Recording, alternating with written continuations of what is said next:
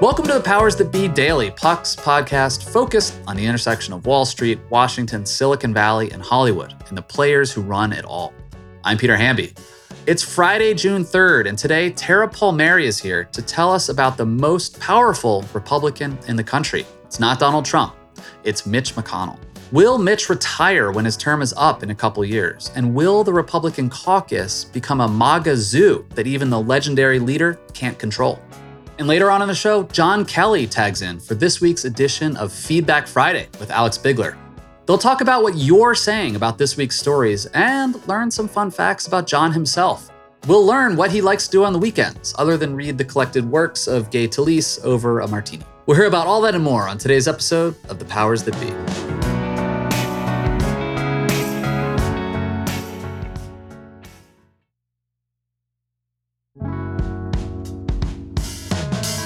Happy Friday, everyone. I'm joined today by Puck's senior political correspondent, Tara Palmieri. And what better way to coast into the weekend than talking about the king of fun himself, Mitch McConnell? Um, Tara, you wrote a piece uh, a few days ago about Mitch, which actually gets to something really interesting, which is what does he do next? Because he's 80 years old. He's obviously functionally the most powerful Republican in the country, but there's some interesting dynamics coming up with him that could change whether he wants to keep doing this job because he's always been able to keep the soldiers in line in the Senate mm. and he's been very deliberate, always played the long game. But the next few years could be pretty volatile for the Republican Senate caucus. Yeah. I mean, I think for legacy purposes, I think he would like to be the longest serving Senate leader ever which would I think Mike Mansfield beat him by a few years. So he's got mm-hmm. a he's basically at 82. He would break the records, and who doesn't want to break legacy records, right? But he's got a ton of candidates, a lot of them backed by Trump or trying to get Trump's endorsement, who are running campaigns. They're basically running campaigns against Mitch McConnell and vowing to vote for a new leader. And, you know, part of it is kissing up to Trump because Trump is still furious with him over January 6th and how McConnell blamed him for that. There's no question, none, that President Trump is practically and morally responsible for provoking the events of the day. No question about it. It's kind of like the tale as old as time. A lot of these in the primaries, like you have to attack the establishment, DC, who is the establishment, DC, Mitch McConnell. He kind of has always been the boogeyman, but like very rarely do those candidates like ever really win. You know, it's like the kooks come and like the thing is the kooks might win this time with the help of Trump. And one of them is Eric Greitens, who is the leading Senate candidate right now in Missouri. And the story with him is that his wife and son have accused him of domestic abuse. He denies that.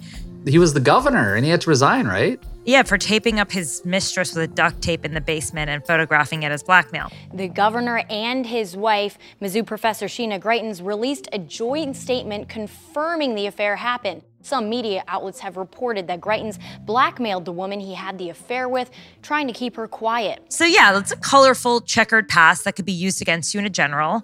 And it would be pretty freaking crazy if Republicans lost Missouri. But right now, he's polling really well. He's polling ahead of the other two considered more viable candidates. Trump hasn't weighed in yet in the race. But there's a fear that if Mitch McConnell or anyone perceived to be connected to him starts to go after Greitens because he is a problematic candidate, that Trump will jump in and endorse Greitens but I've heard that he's been having a little bit of flirtation with Greitens, but he's still a little scarred from the Sean Parnell thing in mm-hmm. Pennsylvania when he had to drop out of the race due to domestic abuse allegations. A judge determined Parnell committed some abusive acts towards his wife in the past.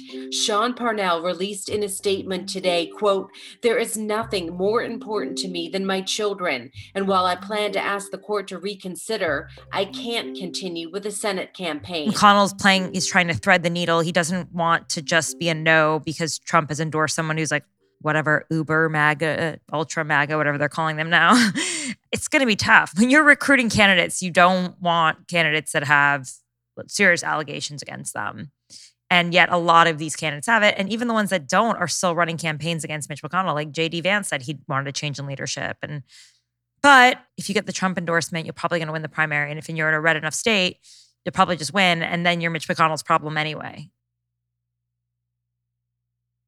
Now you've got these guys like you write about in your article, like Eric Greitens, Blake Masters in Arizona, people like JD Vance, who like went to Yale Law School, but is making his whole brand being ultra MAGA, as you said.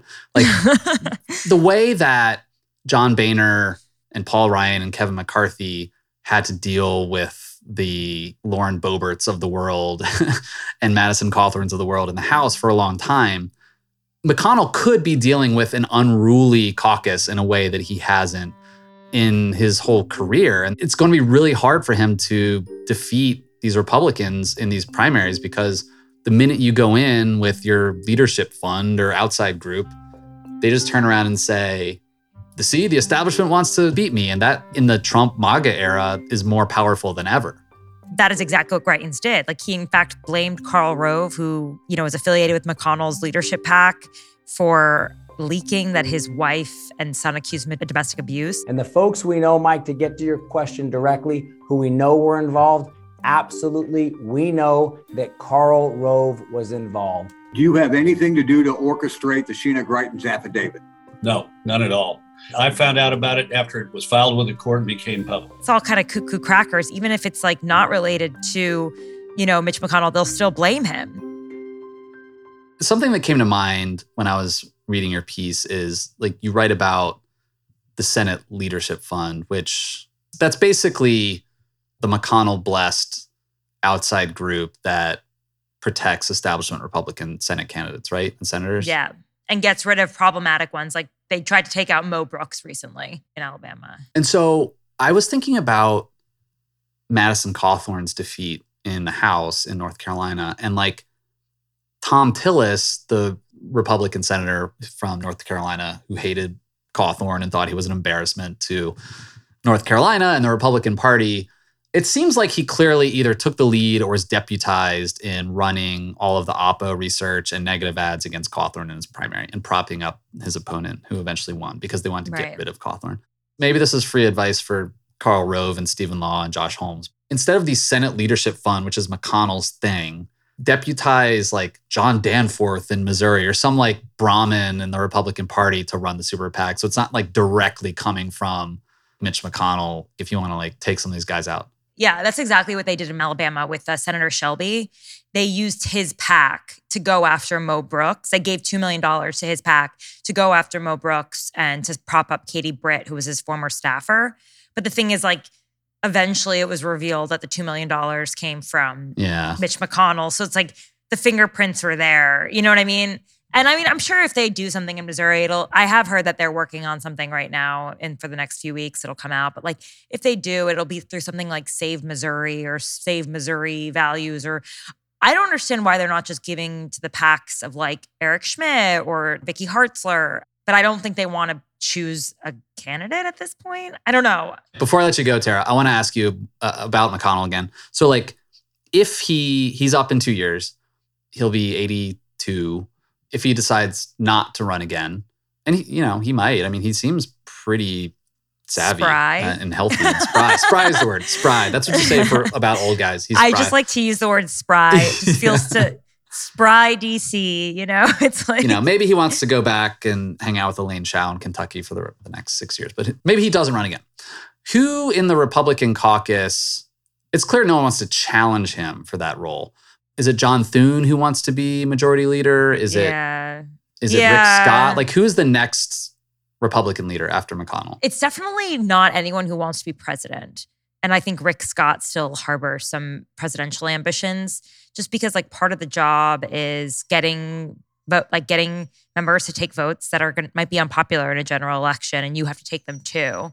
And it's just like kind of a thankless job. I mean, you have so much power. Yeah. You can only like and you can use it to secure yourself if you're like a true creature of the Senate, but a Josh Hawley, a Ted Cruz, a Rick Scott. Once you're a senator, you have a chance of running for president. So why would you why would you do that? and those guys are clearly showboats. Like they're not they they don't want to be behind the scenes guys like doing whip counts and like committee assignments. Yeah. No, definitely not. And it's like you just don't want that. And it's like I think NRSC is a better space for someone like Hmm. that that wants to run for president, like where Rick Scott is because he gets to meet with fundraisers and donors and just kind of like build his name ID through that position, but without having to actually make people do things that are unpleasant. Mhm. So, no, there's not a lot of people. So, there's the three Johns that are behind McConnell in the rankings John Cornyn, John Thune, and John Barrasso of Wyoming.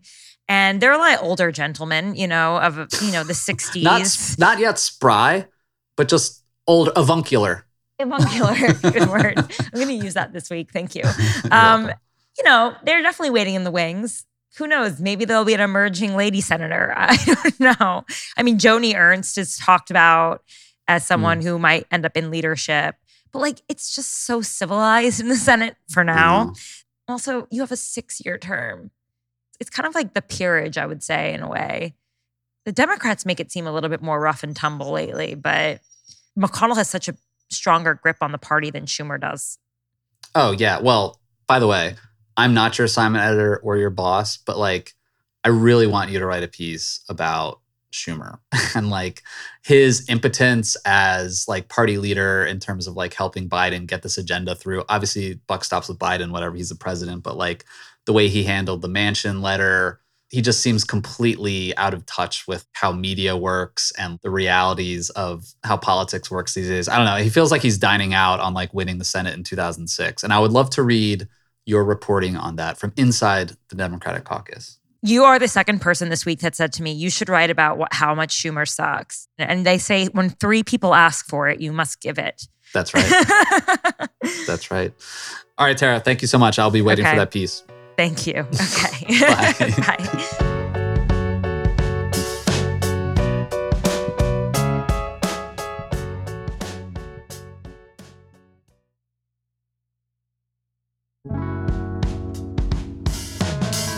Welcome back. Yeah, that's right. It's not Peter Hamby. It's John Kelly here for a special hijacking of Feedback Fridays, my favorite segment on the Powers That Be Daily, with my favorite Vice President of Marketing, Alex Bigler. Alex, welcome back to the program.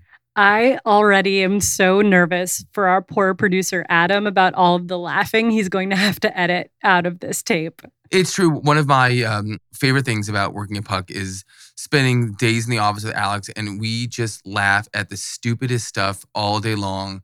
She's a, a fantastic executive, an incredible office gossip buddy, and an inveterate fan of the, the St. Louis Cardinals. In fact, so much so that I find myself on random nights going to like my MLB League Pass just to see who the Cardinals are playing and what's going on and texting her. And she responds immediately, pointing out that like Yadi Molina just hit a home run. Like she, she really does watch all 162 games. Anyway, Alex, no one else cares about that besides me. Tell us, what are the great subscribers of Puck sending you and sending Fritz this week in Feedback Friday? I think the theme of this week is that um, doesn't matter if it's a holiday weekend or not.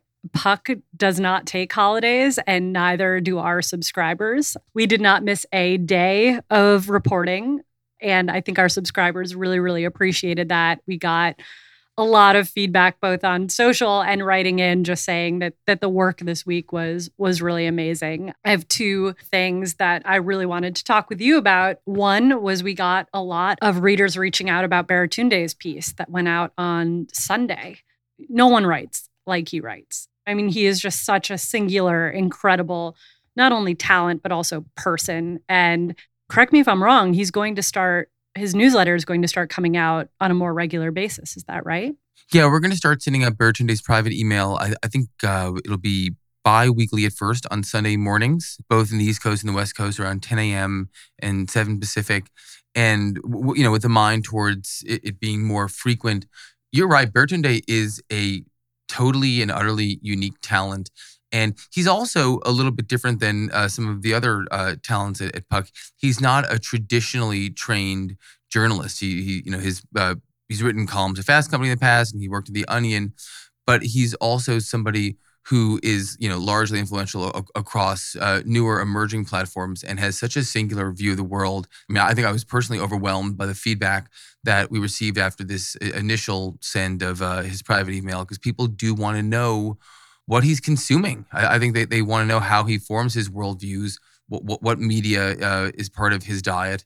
and they want to get closer to him. I think as, as someone who is, is so dominant across, you know, Instagram and LinkedIn and, and other platforms, uh, you know, we believe that Puck provides a chance for his, you know, biggest fans to get even closer to him than ever before, and for people who aren't familiar with his work to have a chance to, you know, to experience it for the first time. So thanks for sharing that, Alex. What else is going on? I'm happy you're here because I received an email this week that I was really excited to read uh, out loud, and and I want you to hear it because I think it's it's so great. As you know, we have gift subscriptions to Puck. I personally have activated over a hundred subscriptions to Puck, which is just an incredible testament to to the work that we're doing. And I received an email today from um, a professor of political science who had reached out, who wanted to purchase a gift subscription for a friend's birthday. She had actually previously purchased one for her niece. When we asked her about it, when we said, you know, so kind of you to always think of us for your gifts, like, why do you do this? She wrote in and said, Puck has captured that feeling I have when I interview experts for my research. I feel wise, informed, and privileged for knowing the inside skinny. It's the best feeling in the world. And thus, Puck makes the best gift for my favorite people. Thank you for all that you do. And I really just wanted to see like your facial reaction when I read that out loud. And I think I got what I was looking for.